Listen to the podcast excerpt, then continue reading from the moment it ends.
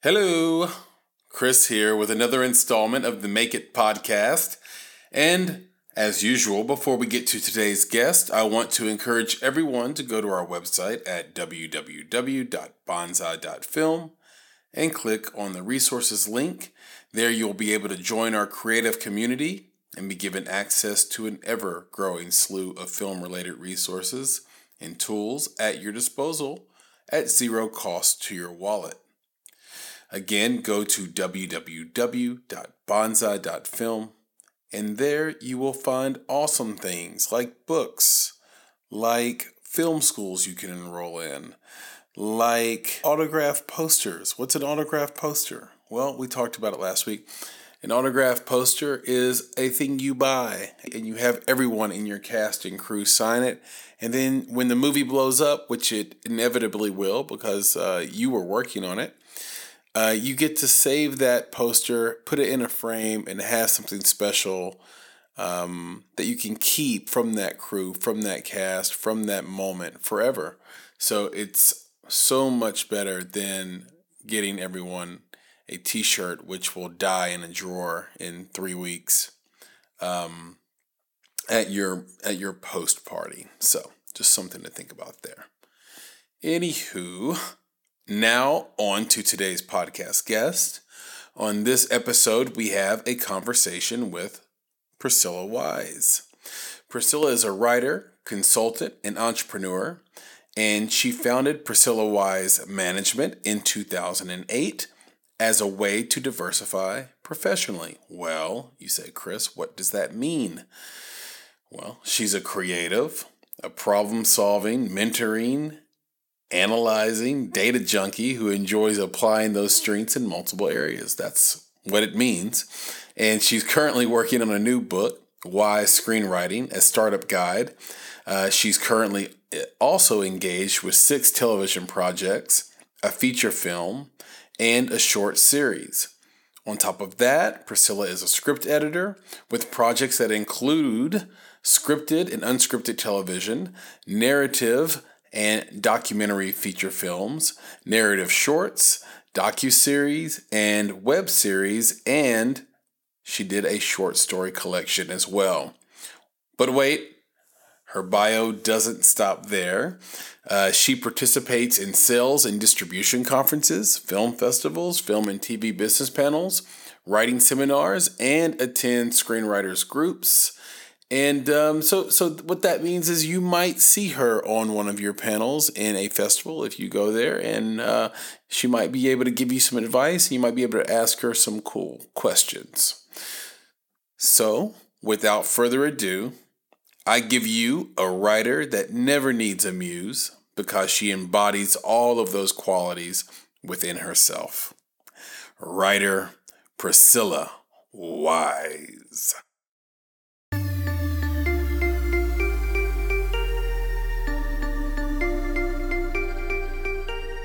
You're listening to Make It, a podcast by Bonsai Creative that helps aspiring professionals in film get where they're going faster by dissecting the advice, knowledge, and insights of professional creatives in the film industry.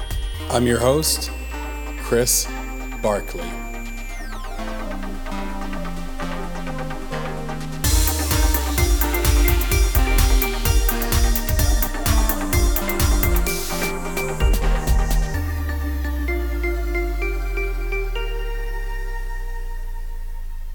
Priscilla Wise. I'm a screenwriter. I would say my wheelhouse is television comedy. Um, the first thing that I wrote for television, I switched about five years ago, was a comedy, a half hour comedy called GILF. And it was really my foray into television, and it's the project that launched my next five projects. So I would say within the writers group, that's probably um, what I'm best known for. Um, currently, kind of shifted a little bit into writing a book titled Why Screenwriting, a Startup Guide. I've got a shout out to uh, Bonsai Nick for helping me with that title, meaning he came up with it. Um, and so it's a book about not the art of writing, but more of ideas and inspiration for getting started as a screenwriter. So I'm endeavoring to finish that over the holidays. And then this is totally different than what I normally work on.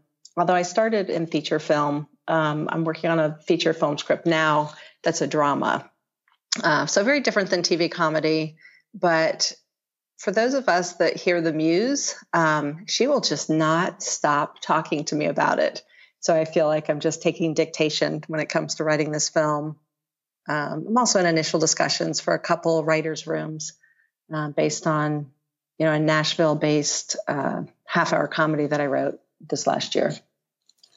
Wow, that is quite a bit, and you have always been uh, one of my favorite multi hyphenates. You have really, you know, done everything um, and have had a, such a wealth of experience um, doing actually a wide a wide range of things. Um, I, I, do want to get back and talk to you about um, your book, uh, Wise Management, uh, or not Wise Management. That's your company, Wise Screenwriting, and just talk to you a little bit about that uh, as we go. But I want to start back a little bit further. Uh, you grew up in Gainesville, Florida. Is that right? Yes. Yeah. The Gators. Here you go. We're required go. to say that. I know you do that just to, just to tease me as a UT fan. I'm sure, um, but you but you've earned it. You've earned it. Um, so so I, I'm curious as you were growing up in Gainesville. I know for most lay people, uh, I mean you can write anywhere, but for most lay people, they wouldn't think of Gainesville being sort of a hotbed for writers in, in television and film. Uh, what was that moment for you coming up where you knew you wanted to have a life in creative? Um, you know, I had a kind of interesting start because I probably started maybe 1991. So it's been a while. I went to my first screenwriting. Um, I should probably back up from there. I wrote my first script at eight years old. So there was always that writing um, idea there, sort mm-hmm. of a seed of an idea. And in 91, I took like a screenwriting class um, in Orlando. I was so excited to be around other writers, and it was just one small piece of a conference that was mostly authors. Um, so it was always bubbling up. In 98, I wrote a script, and I was so new to it. I hate to use the word naive because I just don't like that word, but that would be a, probably an appropriate word. That um, I wrote a script called Second Families, and at the same time, I was starting to do some online um, writing groups and seminars. And it was right at the time that um, Julia Roberts, what was hers? Uh, stepmom came out. Mm-hmm. And I was so naive. I was like, oh, well, that idea's been done. So I'm going to have to write something else. it just didn't know the business. so I've a long way since the 90s. Um, and then in you know 2008 i got a lot more serious and started writing a feature film that i just took me forever, you know, to figure it out.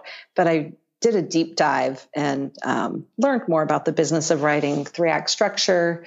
And then I got my nerve up in 2012. Um, I was coming to Nashville for a month or two every year. You know, I started out with a couple weeks. I think at that point I was here for about two months a year. Um, always in October, which is the best time, and then usually for the film festival and then FilmCon. So I got my nerve up to go to the Tennessee Screenwriting Association meeting. I was nervous, you know, going in. I didn't really know if if I knew enough to be there, and it was a little. Uh, they're so nice to me. They're not intimidating at all. I super recommend it if you're in Nashville. But by the end of the meeting, I gained so much confidence. Um, I was talking with other a couple screenwriters in there that work in Hollywood pretty frequently, and um, you know, we were finishing each other's sentences and and he mentioned how he thought I'd been writing for a dozen years, that I just knew structure so well and like the cadence of a movie, and I gave good feedback. And so that went a long way in um, kind of validating mm-hmm. that I was on the right track. Um, the how, TV thing, go ahead. How did you, and again, uh, sorry to interject there, but but I am curious. I, I don't want to lose it because I will lose it uh, if I don't ask it. Um, how did you keep that passion, that that uh, that muse, that uh, desire to write at bay between 1991 and 2008? How you know, was that difficult for you? How did you do it?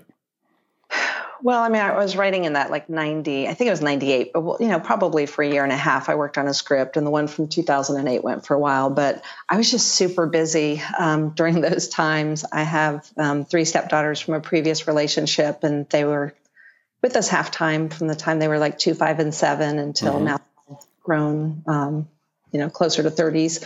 And um, we were busy. So between having a full time job, I was probably working about 50 hours a week. I was on call to the hospital. So I was going in at two in the morning and fixing things. And um, it was a robust life. Yeah, not, so not easy at all.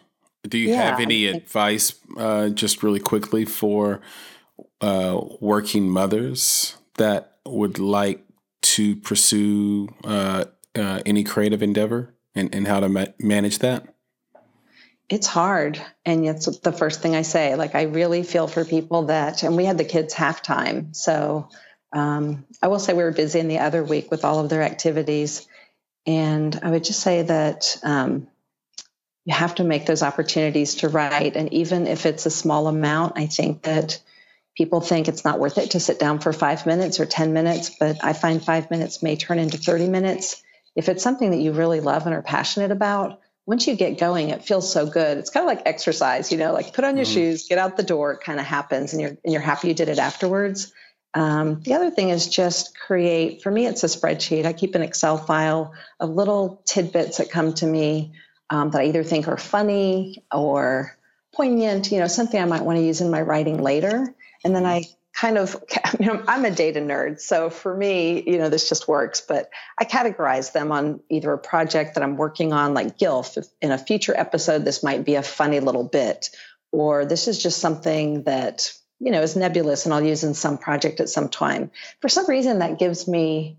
Um, I feel like I'm making forward progress. So I would say to them, if you don't have the time to write, at least start putting your thoughts down. So when you are ready to write, maybe it's five years from now when your kids are older or if you have a you know a free saturday to yourself for some unknown reason um, that you kind of have a start. Right. Yeah that's really uh, valuable. I love the part about just hey carve out five minutes um, because five minutes of writing is more writing than you had the day before. So yes. you had a blank page and now you've got a sentence. So start with a sentence and keep going uh, if it's something you, you really love so I interjected and you were you were taking me down a path. You were you were telling me uh, what had happened right after uh, you had been in the writers' room with the uh, Tennessee screenwriters. At this the meeting, right? So that was 2012, and around 14, um, HBO had I think that might have been their first year having a writers' fellowship, and I was so excited about it. And when I looked at the requirements, I didn't have a writing sample that met you know met the requirements to actually um, apply. So I had about a week till the deadline. And um, so this would have been March of 14. I was getting ready to turn 50 that um, July. My oldest stepdaughter was pregnant, due a month from then. And I think I was dating, we'll use the word dating, a 27 year old guy. And I sat there for about we'll, 24 We'll touch hours. on that a little bit later as well, by the way. But, but go ahead. Um, there's so many confusions about the word dating, you know, how the younger people versus people of my age use it. But um, right. So I spent about 24 hours going, write what you know, write what you know. And I just woke up and was like, GILF. So that's how GILF kind of came about. I spent uh, 110 hours writing over the next six days until the deadline.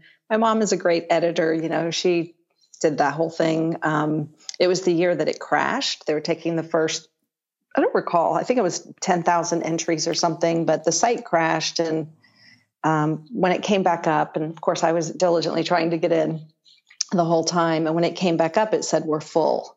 And I was crushed. Um, so after I cried for a little bit, took a little nap, got some food. I mean, there was a lot of uh, four hour sleep nights trying to get that script done. Mm-hmm. I realized that I had a finished project. I had a script, and I um, I feel like that was what really launched me. That was the biggest turning point in my writing career. One of two. Yeah, and just to be clear for for the audience, for clarity's sake, uh, what is GILF stand for? Um, so it's Grandma. I'd like to like be all the all the way friendly with. Mm-hmm. You can curse. It's it's an adult program. I don't know who's listening to this. Yeah, so the grandma like the fuck.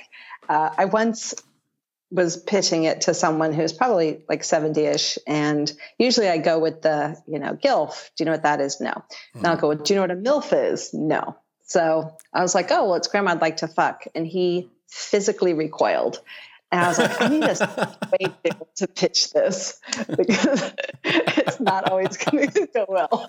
So, um, oh man, I gave it to a friend of mine that writes in Hollywood, and he thought I was onto something, and he he told me now write this the series Bible and mm-hmm. outline the three seasons, and I was like, Are you kidding me? Like, there's more. Um, so I, have learned a lot in the five years since I started that. But I will say, uh, previous to that, because I think around 2012 is when I was doing the film festivals and like FilmCom, the conferences, and um, I tuned out anything TV. So I had a lot to learn in that week because I thought that I had, you know, like one movie idea. And if it got made, then probably I would have another idea. But that was kind of it for me you know, I had this other life. Um, at that point, I think I was still managing a half a billion dollar business. I was helping launch two startup companies. Um, my degree is in accounting. So as I'm running this other life, I was like, I have this idea. Um, and I hear that from a lot of people. They have a book idea or a TV idea, um, kind of a dream that's off in the distance. And it just shifted everything. So I didn't think I ever had enough ideas for TV. Um, and once I wrote that series Bible and outlined the first three seasons, I could have gone on for seven seasons. I just had this wellspring of ideas that opened. Mm. So, if there's any advice I could give, is the thing that I pushed the hardest against, thinking that I couldn't do, ended up being my passion. And I only fell into it because of um, wanting to do the fellowship for HBO. Uh, that's great. And there's so much to dig into right there. Um, one one thing um, I'm curious. You know, were you surprised that a, a, a grown person would physically recoil at the title of a of a thing? Um, did you were you ready for that? Were you prepared for that? I how wasn't did you, how, how did you react on the spot to that? I was embarrassed that I had embarrassed him. He was um, just a, such a gentleman, like an old school gentleman. Mm-hmm. I assumed working in Hollywood, he lives in LA. Um, that like like you can't shock people in Hollywood, right? Right. But I was wrong. Um, yeah. yeah, so I was surprised, but it also taught me something. Like really tune into and know your audience. Yes. Yeah, I've I've had moments like that in my life a few times. Um, not not necessarily in the creative realm, but I'm sure without me even knowing I've done it. But um, but I do remember being right out of college and uh, having a really good friend. Um, and and she used to work out at the same gym I worked out, and she was uh, had gone through her workout with me or something like that. Um, and sometimes it's just how you say something, and you don't, you don't mean it that way. And I think I I think I turned to her and said, hey, those squats are really working out. Like like something like that. and she physically physically recorded. I, I I'm telling you, Priscilla, we have not spoken since. She she took. I was like, no, no, that's not what I meant to say. Um, I didn't mean it that. I just meant you're doing a good job. It's like showing. Yeah, it was too late. Um, too late. I'd crossed. I'd crossed a line. I'd violated the rules of our friendship. So, um, if you're out there, uh, Katie. so sorry, didn't didn't mean anything by it. I, I, was just trying to compliment your work ethic in the gym. So um, you you talked about dreams, and Can I tell one more thing on that story that I find a little bit humorous? Oh, for sure. Um, so this gentleman, you know, I didn't see him. I didn't see him again because he's like, uh, uh well, well, we'll talk about this later. And then he just walked off, and I was like, yeah, we're not ever talking about it. So fast forward, probably, I don't know, a year or two I'm staying in like Beverly Hills, almost West Hollywood adjacent. And you know how no one walks in LA? Mm-hmm. Well, I love to walk. And so the Writers Guild Library was about three miles from my hotel. Um, so I was like, I'm just going to walk to the library. That'll get some of my exercise in. And so there's no one on the streets in Beverly Hills. because that's just, you know, the LA way. Mm-hmm. So I passed this guy and I'm looking, I was like, gosh, he looks so familiar. And so I turn and look at him and he turns back and looks at me when we're probably about 20 feet apart. And I was like, I, I don't know where I know him from. So I kept going. And I realized it was that guy. and once I realized it was him, I was like, for sure, I'm not going back now. that's that's double that's double trouble, man. That's the universe send it send that guy back into your life. But right? the, the universe has been kind to me. Like I've never had to face the embarrassment twice. So yeah. you, you mentioned something important um, about dreams, and I, I I do think that sometimes when someone has a, a dream that feels like it's this distant thing, that you were that you were sort of alluding to earlier. I wonder. I, I have this sense that it's that if they ever accomplish it, then it will take away a significant part of their narrative mm. as a person, and mm. and the fear of losing their identity keeps them from taking true and significant action on the thing they want because they can't imagine a world they can't visualize a world where they get to rewrite their narrative based on the success they had with the thing they made. That's really interesting. Do you mean it also in a way of like a fear of failure? Fear of I mean, success, maybe. Fear of success too. Mm-hmm. Yeah. Like I know so so many people who um, have built an entire life around their current scenario, so that if they were to become a success over the next five years through their own efforts, creativity, and hard work, it would disrupt the things that are good, potentially disrupt the things that are good in the life they've built around their current scenario. Um, if that does that make is, am I being clear enough there? Because it, it's like if, if, you if you have a day job um, and a family and um, a big part of your narrative is that you're a, a, starving artist or you're struggling, you're just doing your thing, and that's kind of what you post on Instagram and that's what you're mm-hmm. tweeting about, and then you're not anymore. Uh, you know, are you? Could you visualize that life? Um, and if and if not, you may never want it. You may never want to get it because then who are you? Right. I definitely, no, I understand that, and um, people definitely change you know, as as as I've changed, um, you know, the people around me, some of them are I'm closer to and are my true tribe that loves me and I trust, you know, we have trust with each other. Um, and then there's those that fell away because of they just couldn't see me in a different way. Yeah. I don't want to use the word jealousy, but that's really what it is. It's a type of jealousy. It's not the overt kind you hear about in hip hop uh, mm-hmm. It's it's more our or, or, country, or, or, country music. You know, it's it's more like the it's more like the the covert kind that that comes off as someone who loves you and is just trying to support you and give you the best advice as possible. And I've seen I've seen girlfriends tell their you know, their artist boyfriends before, "Hey, you know, don't move to LA. Uh, you can do it here." Well, that's kind of a self-serving comment. Um, you know, or potentially could be. Now, conversely, even when it's not in relationships, um, I've seen that self defeating action where I've I started in music, so um, I would go to people who I thought was really talented, and I would say, "Hey, why are you still here? Like they don't they don't do your kind of music here. Like it's not it's it's a mm. harder path. Like you're so talented. Like move to Atlanta. Just move to Atlanta. It's like just down the street. Like it's all good." Uh, no, I'm good, man. I want to try something here. I want to do it, you know. And I've and sometimes that's a really honorable thing, and that's the way you ought to go. You ought to try it where you're at because you can be a big fish in a small pond. But if yep. ten, but if ten years goes by, and and you haven't been able to do that, then you know you should you should try you should try a new pond maybe, right? Yeah. So that that's kind of what I meant. That fear of trying something new. You did that. You went from Florida to Nashville, and um, you, you you're a person who just isn't. You're actually kind of about. You're you're big on transformation. You're big on transcendence as an individual, and so I'm just curious. You know, what what does that look like, you know, in your life?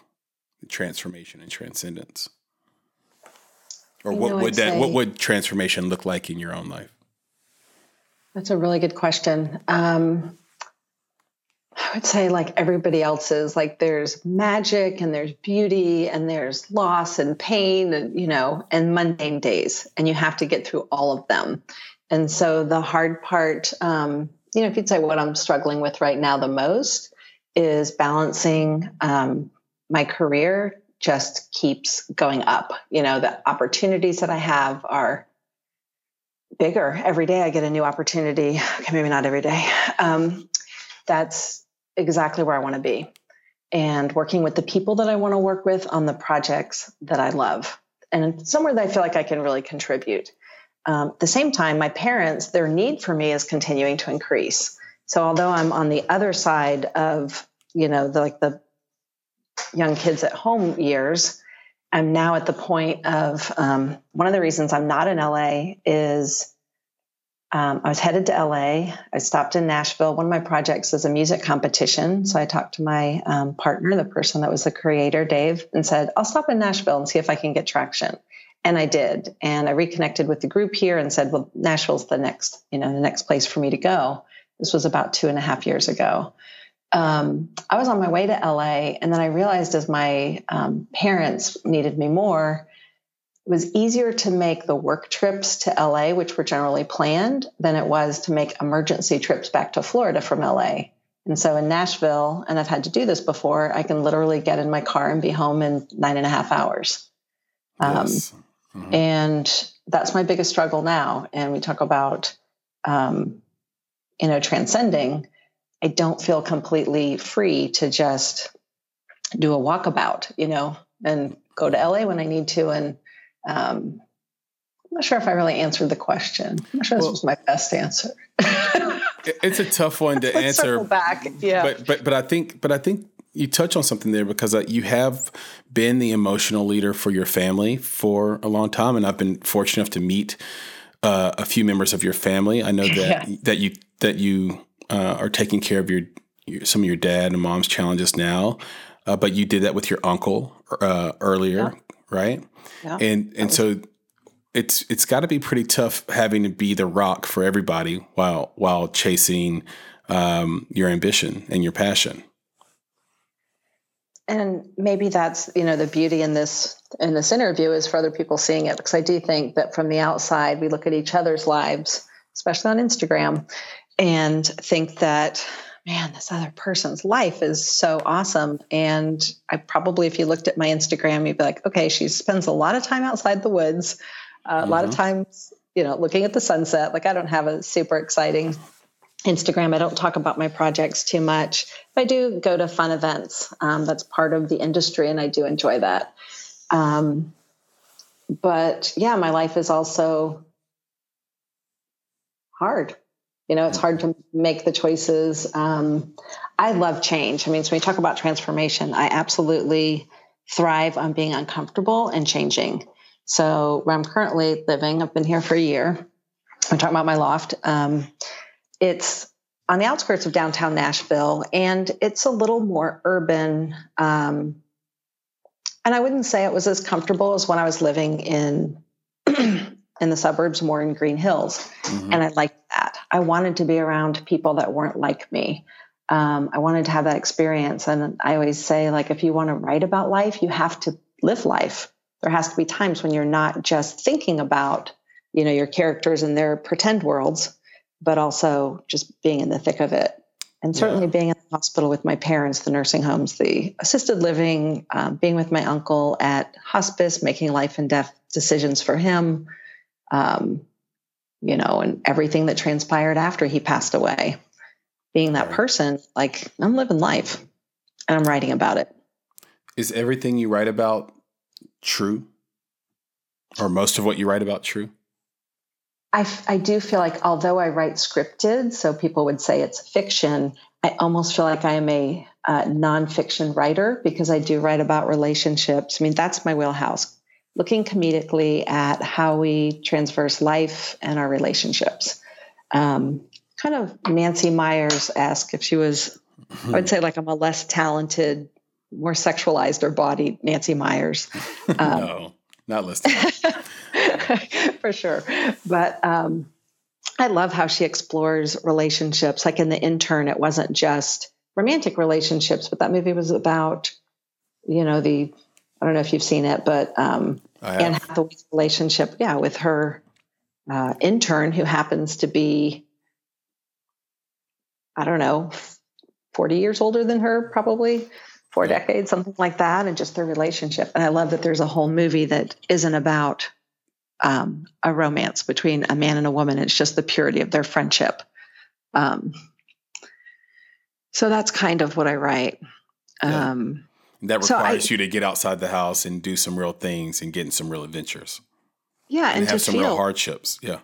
Absolutely. And to feel like, what is that? I like to look at it more comedically. Uh, one of the questions I was going to ask you or wanted to ask you is you, you have a propensity, you enjoy comedic writing. I was wondering why comedic writing? Um, I think, you know, my nickname when I was little was Silly Scylla. Like I was always a giggly, um, funny. Um, my friends thought I was hilarious, of course. Right. Be you beyond are funny. that. I don't know about that. Uh, it's a different sense of humor. I'm not like stand up comedian kind of humor. Mm-hmm. My, my humor kind of sneaks up on you. Like, mm-hmm. is she being funny? Um, no, I just think that life is so serious. There's so much that brings us down that I want to focus um, as much energy as possible uh, to inspire, to entertain, um, to make people laugh and just bring some joy into their life. Now, so I would say, yeah, go ahead. sort of an, um, kind of who I am naturally. Um, I also, it's a very focused effort. Yeah, yeah, and um, it's you're an interesting person because there's a there's a dichotomy to you where on on one hand you you love to laugh, you're funny, you write um, in a comedic way, but you also are super analytical. You love numbers. You got a degree in accounting. That doesn't seem to really jive. Um, how can you explain that that you went into that field knowing what your personality is like? You know, I hear that the most. Um, like, how did I pivot? It's actually something I write about in in the book um, with the background, and I think really it's the same. I know that, um, like an accountant, numbers, data. You know, being a data junkie, all of that doesn't seem like it. But what I do best is project management, and so I look at a script as a different type of project management. Yeah. So to me, it's the same. Um, data, like I, my mind has to churn. Like I always say, I have a simple life, but a complicated mind. Mm-hmm. Um, it takes very little to make me happy. I don't need, you know, I'm not the typical girl with like, I need to go shopping and shoes and purses. And I just want to be outside, you know, simple food, simple surroundings, kind people. Um, you know, so it doesn't take that much externally, but on the internal, my mind just churns all of the time. So, given data, it gives it something to focus on. And so, I like, I just like analyzing stuff. And it, for me, to focus on data versus a script is the same. Gotcha. Gotcha. It's all it's all ones and zeros for you, Priscilla. It really is. I'm just trying to get my care, my new friends, you know, my new imaginary friends. I'm trying to after I create them in their world, I'm just trying to get them from you know, like wherever they're starting to wherever they need to go. Um, mm-hmm. And I find that I'm naturally a connector. I think you know this about me. Um, it gives me great joy to widen the circle. I feel like there's room for all of us. Mm-hmm. And it's kind of the same thing, too. Like that connecting is almost um, kind of like problem solving for another person. So, for instance, one of my um, director friends said, Hey, I'm looking for like this certain type of actor. I haven't found anyone. I was like, Oh, I have a friend. He does this. And they, he auditioned, he killed it. You know, they both called back and were like, Thank you so much for connecting us. Like, that makes my heart so seriously full. Mm-hmm. Um, and it's just another project in a way, in a more informal way. But that's what lights me up. I love it. You mentioned uh, Nancy Meyers earlier. Um, who who else uh, has inspired you, or, or, or, who else would you like to emulate, or have you thought about emulating their careers, and, and what do they do that that makes them stand apart from a from a technical or skill standpoint? Early on, I would say, um, you know, if Nora Ephron and Garry Marshall had a baby, I would hope that it was my script. um, I love Garry Marshall's sensibility, his kindness. Um, he wants to uplift. He has the same sensibilities that I do. Nora Ephron's a little different than my writing, but I definitely um, had hoped to work with either or both of them, and so I'm very sad that it'll have to be in the next in the next realm. Um, Aaron Sorkin, super impressed with. I love that. I read somewhere that I think his dialogue in a you know like a normal whatever 100 usually it's a you know a page per minute in script so a 100 page script to be 100 minutes well, for him, it's like 120 pages translates into 100 minutes of you know screen time. Mm-hmm. It's just that dense. Um, so I, I, love Aaron Sorkin. I wish I could write like him. Um, Nancy Meyers, I, I, wish I wrote as well as she did. I'm a little bit different. Um, Richard Curtis, so admire him. Um, like so Mike Judge, like Silicon Valley, that really um, it makes me laugh. You know, I've been in the startup business, so it's just mm-hmm. great to see um, them kind of poke fun at themselves. Yeah, he's super underrated. Mm-hmm. Yeah, so everything he swings at, he hits, and and and hits it far. So um, that is that is one of my favorite shows, uh, and will probably go down as one of my favorite shows, uh, or you know, half hour sort of yeah. comedy sitcoms ever.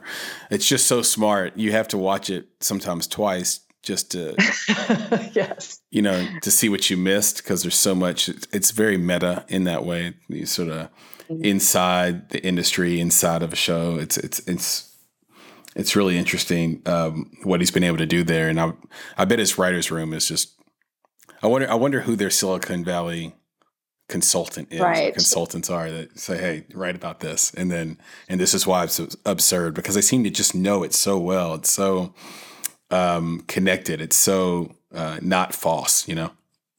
Yes. So uh, i feel that way about aaron sorkin stuff. Like i was a huge watcher like west wing when it was mm-hmm. out and then um, it was the one on net, network what was the network show?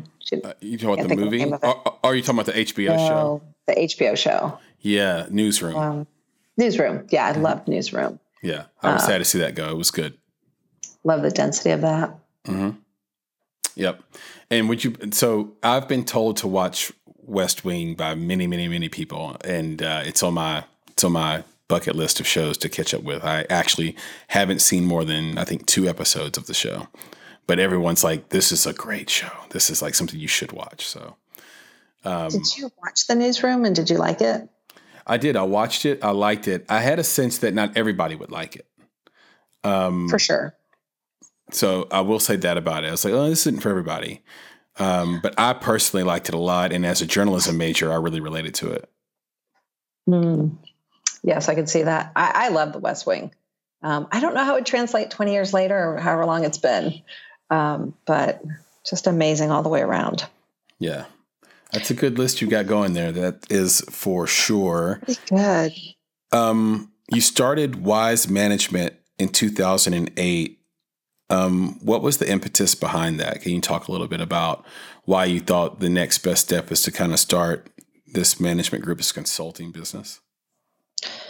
So I was um, starting to consult at the time. My sister's a super talented um, not the one you met. That was Kimmy, my other sister, Kimberly, and her husband and son, um, very talented musicians. And so I was occasionally doing some work with her as far as, um, you know, managing. When she'd get a gig, I'd be the kind of manager when she needed me to be.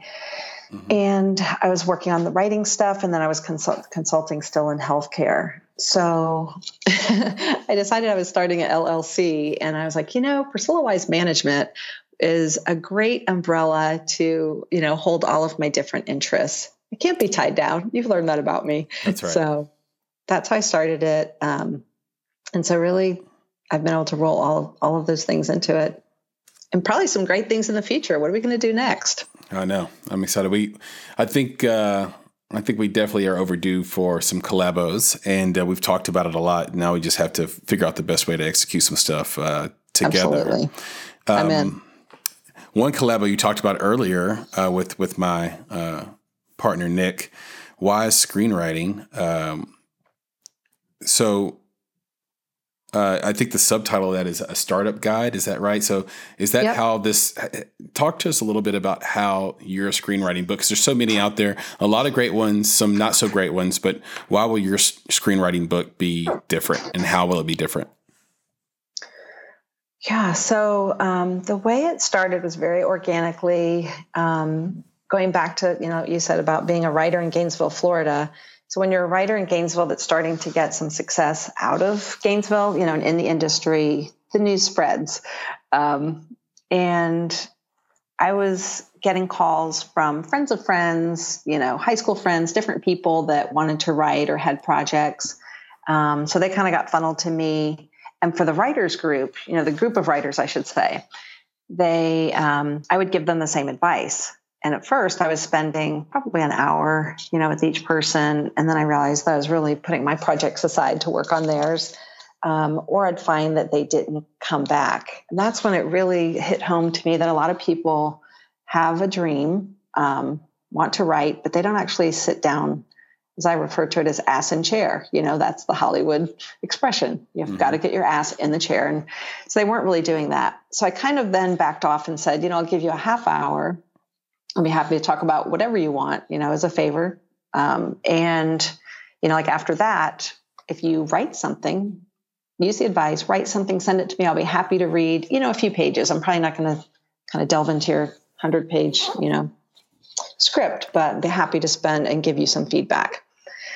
So um, the people never got back to me. That's what I found is I was spending a lot of time on the front end. They weren't writing um, or really using the advice. So then I came up with um, my next iteration was kind of an email. It's kind of a long story for how the book started, but um, so I started an email. And so when someone reached out, I would send the email first with, hey, here's 10 things you can do to get started today. Here's some ideas I have on leveraging your experience and talents, um, how I got started, how I pivoted. And I said, so, you know, read through this, get started, be happy to read something, ship it over and I wasn't getting feedback. Like they were excited.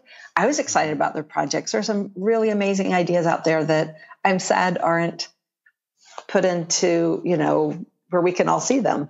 But the next thing I came up with was instead of it being an email, I'm just going to write a book. There seems to be a need for, um, you know, ideas and inspiration for getting started as a screenwriter. Right, right, right. Yeah, I think um, I think a lot of people just need to to get that motivation and then have a couple of steps on practical steps on how to you know as you put in the title start up you know yeah. get get going and then form a habit around that that that starts to be similar to laying bricks right so you're starting to build something brick by brick you know uh, word by word every day and then finding that time that process, that life design that you can, you know, that you can actually do it and and and, and make an impact in your own life and surprise yourself. Because even you mentioned in, earlier in the conversation that you had you were really sad that your that your script didn't make it in um, uh, because it was full. But you you looked up and you realized, oh wait a second, I had a bunch of four hour nights, four hour sleep nights, and um, you know, in the pressure of that moment, you forgot to remind yourself, oh, I have a finished project now. Like I put in a lot of hard work and now I'm done. I did something. I have something I can leverage and use out in the marketplace uh, going forward. So yeah, very good. I'm really excited um, to see how this book turns out, and of course, I will have many, many copies.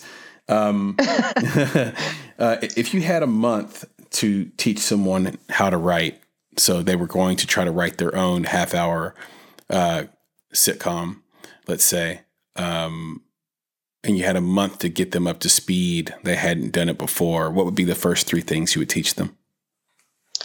Um, three act structure or five act, depending on if they're doing like a, you know, half hour comedy or whatever kind of script they're writing. But structure would definitely come first.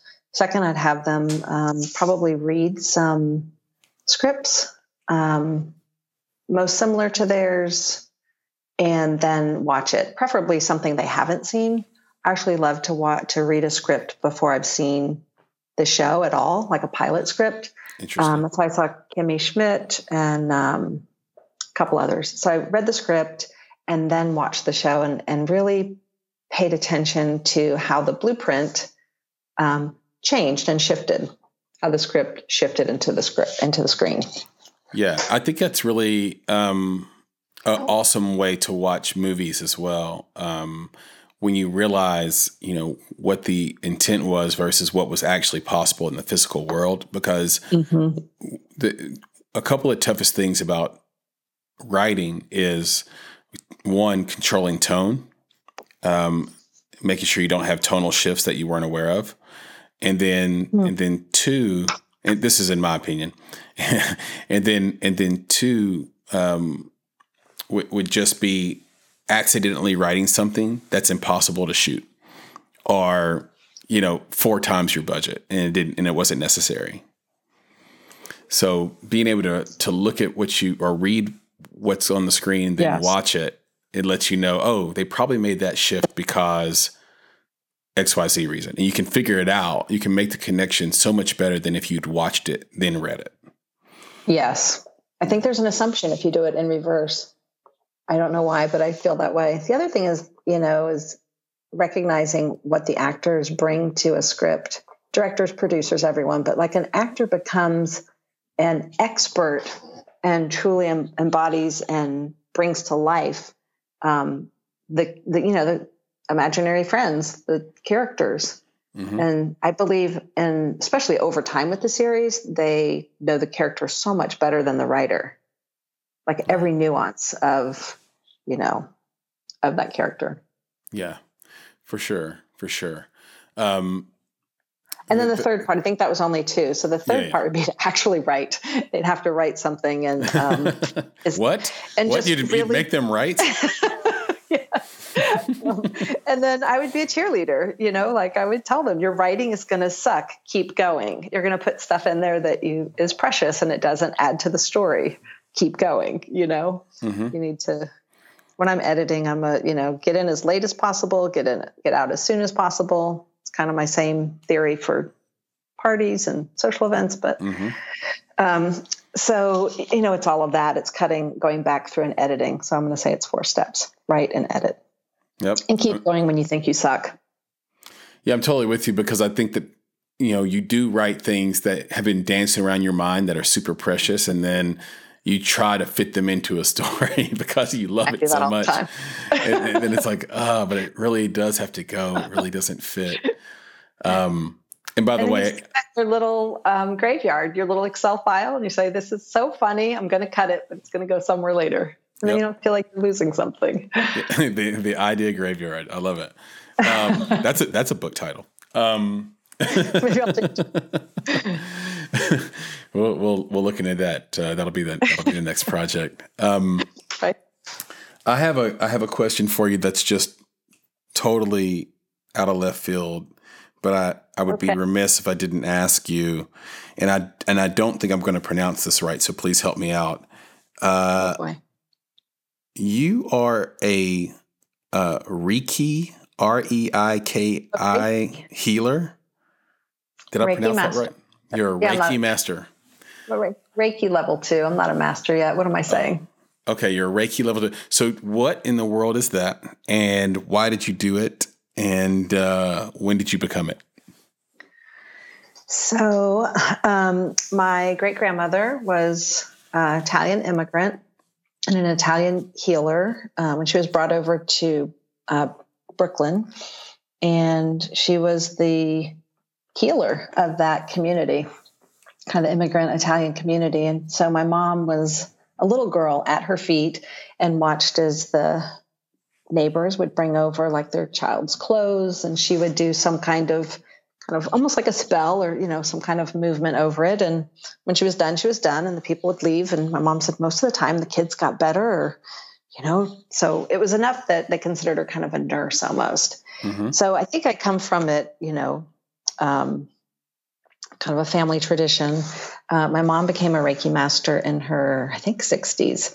And I just, at some point, I think it was probably 2008, felt like um, I wanted to be part of that family tradition mm-hmm. and that lineage.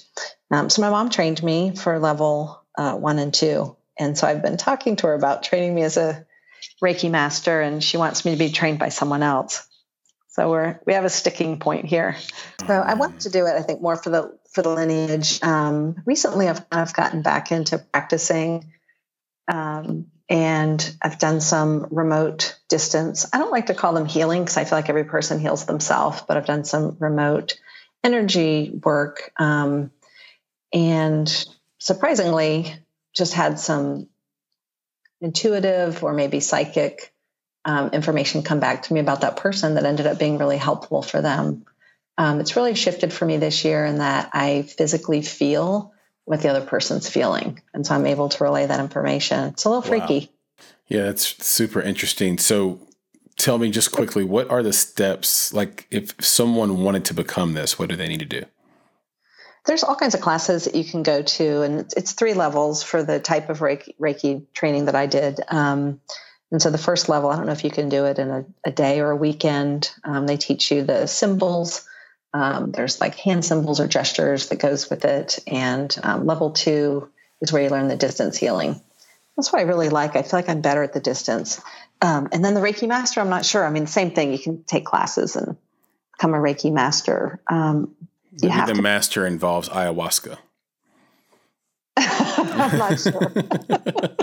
it's all secret till I know.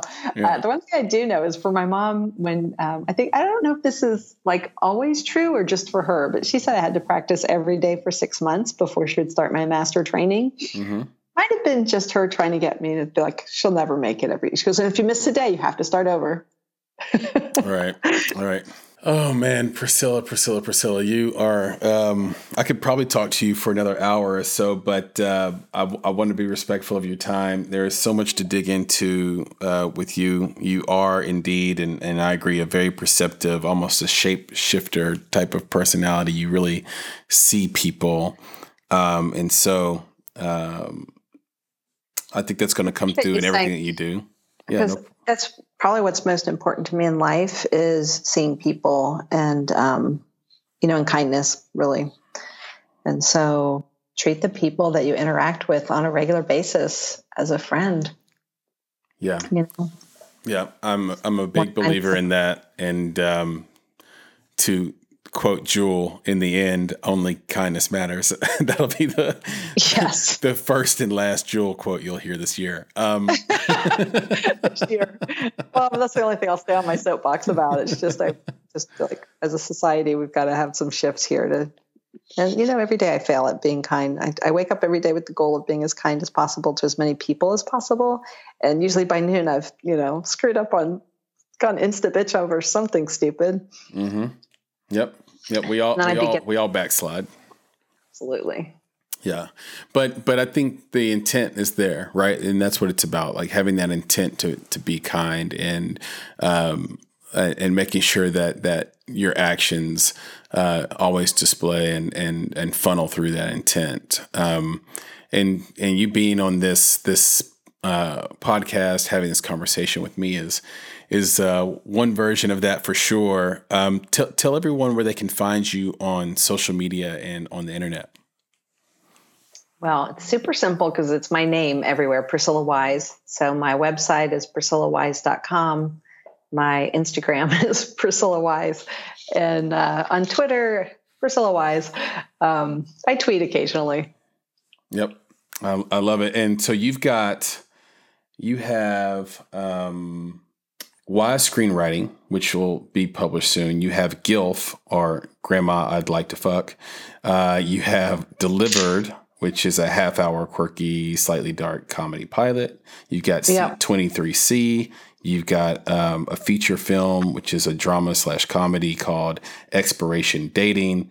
Uh, what is, and so much more. Um, you're an entrepreneur. What's the next thing we should see from you if we're following you on social media and um, in other places? I would say um, know, there's good likelihood I'll land into a writer's room for next year. I'm pretty excited about that. I love to collaborate um, and I like new things. And definitely the book.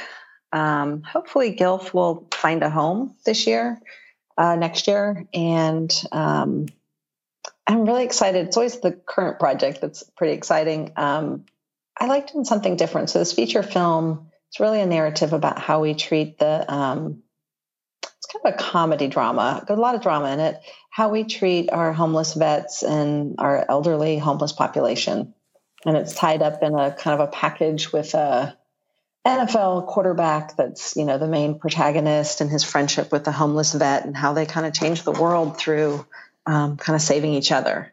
So I'm pretty excited about it. Um, no idea where it came from.